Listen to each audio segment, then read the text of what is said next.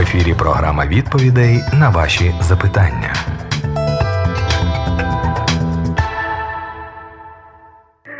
От я хотіла запитати е, питання по євреям 12 глава, 22-23 стих, там, де написано, чтобы мы приступили к горе граду Бога Живого Иерусалима, к собору и церкви первенцев. Насколько важно, церковь первенцев написаны на небесах. А церковь первенцев для Киевской Руси, мы знаем, было крещение первое, да, Э, и самим Богом было э, способствовало, что перевод Библии на церковно-славянский язык Кириллом и Мефодием. И вот насколько люди шануют этот дар э, от Бога, церковно-славянский язык. Для нашей территории, поскольку у нас идет война, это тоже большое имеет значение для нашей страны. Вот хотелось бы узнать ваше мнение. Алло. А какое запытание? Запытание. Хотелось бы вас э, узнать, вот как вы, э, вот это вот церковь перенцев, насколько люди понимают э, это, что церковно-славянский язык – это дар Божий, который мы должны на нашей территории очень э, уважать и чтить. И вот его слышит, этот язык слышит Бог на небесах. Понимаете? Поэтому э, важно, чтобы и люди это понимали. А все остальные церкви, конфессий очень много, как они шануют этот э, э, церковь первенцев. Спасибо большое за э, вопрос.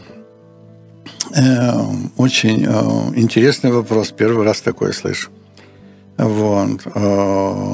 Вы знаете, я хочу рассказать вам несколько исторических фактов.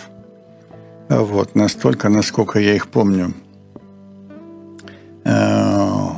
Когда в IV, в IV веке перевели Евангелие вульгату, это в латинский язык, и она была только на латинском языке, и была она только у священников, только в церкви. И это длилось достаточно долго. И люди на самом деле практически не знали Слово Божье, потому что, первое, оно было большой редкостью, но и мало кто знал э, латинский язык. Вот. И когда э, начали с XI века вальденцы, альбегойцы, они просили э, Библию на понятном языке, на человеческом, на обычном языке. Но Папа Римский это запретил и категорически запретил, и мотив был такой, как это так, священное слово должно толковаться только Святой Церковью и никем иным. И что же это каждый человек сможет по-своему толковать Библию и так далее. То есть на протяжении многих веков, так скажем, Библия пробивала себе дорогу до, до сердца человека. Вот. Только вот уже в 15 веке Разм Роттердамский вот, на греческом напечатал Библию, а уже потом пошли переводы на языки. Вот. А если взять, допустим, историю с Российской империей, которой мы принадлежали какое-то время, печальное, так скажем, но то, что я знаю, опять же, с истории. Когда Петр I поехал туда, в Нидерланды, там на морскую верфь, строить там корабли, учиться. И был уже вечер, и когда начальники все ушли, а рабочие продолжали работать. И Петр I очень удивился, почему, почему не работает. Начальников же нету. Вот у нас на Руси, говорит, начальник ушел, сразу водку пить и спать. И ему ответили, а мы не перед начальниками работаем, мы перед Господом работаем. И тогда он, он привел какого-то пастора в 1705 году, который мог бы перевести Евангелие на русский язык, на разговорный язык. То есть была Библия на старославянском, но разговорном языке не было.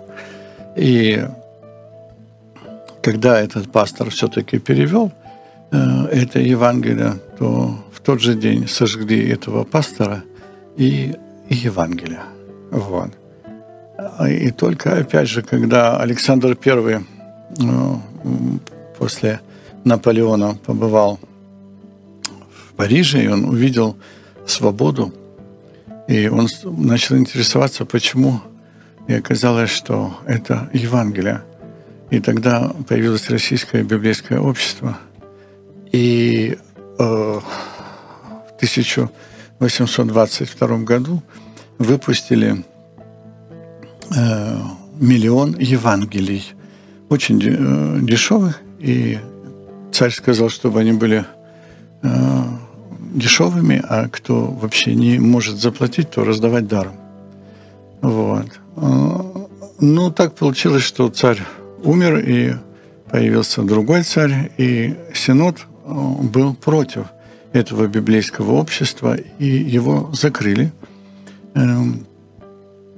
И сожгли на кирпичных заводах Питера все остальные экземпляры, 50 тысяч, по-моему, экземпляров. Вот. То есть э, Синод был против. И мысль, которую Синод озвучивал, она была точно такая же, как у Папы Римского. Как это? Только церковь может толковать э, Библию, а как это каждый мужик будет толковать по-своему? Так нельзя. И запретили Библию. И более того, только в 1876 году появился э, синодальный перевод. А, но уже было, по-моему, поздно, потому что в 1870-м уже родился Ленин. И зараза пошла быстрее, так скажем. Дано ему было воевать со святыми и победить их. Поэтому, я, вы знаете, я думаю, что э, как раз наоборот – а, я думаю, что самое главное, чтобы Слово Божье было доступно на простом, понятном, обычном, самом-самом простом языке. И Иисус выражался самым простым языком, самым понятным. То есть для чего были притчи? Чтобы было понятно. И задача как можно понятнее донести Евангелие. И поэтому очень хорошо, что есть в Украине Хоменко, Агиенко – и все остальные, сейчас новый перевод, да, э, то есть э, это очень здорово, что есть эти переводы. И они простые, они понятные, они для людей. И вот это очень важно, чтобы мы понимали, чтобы смысл Евангелия или послания, чтобы донести его до сердца человека.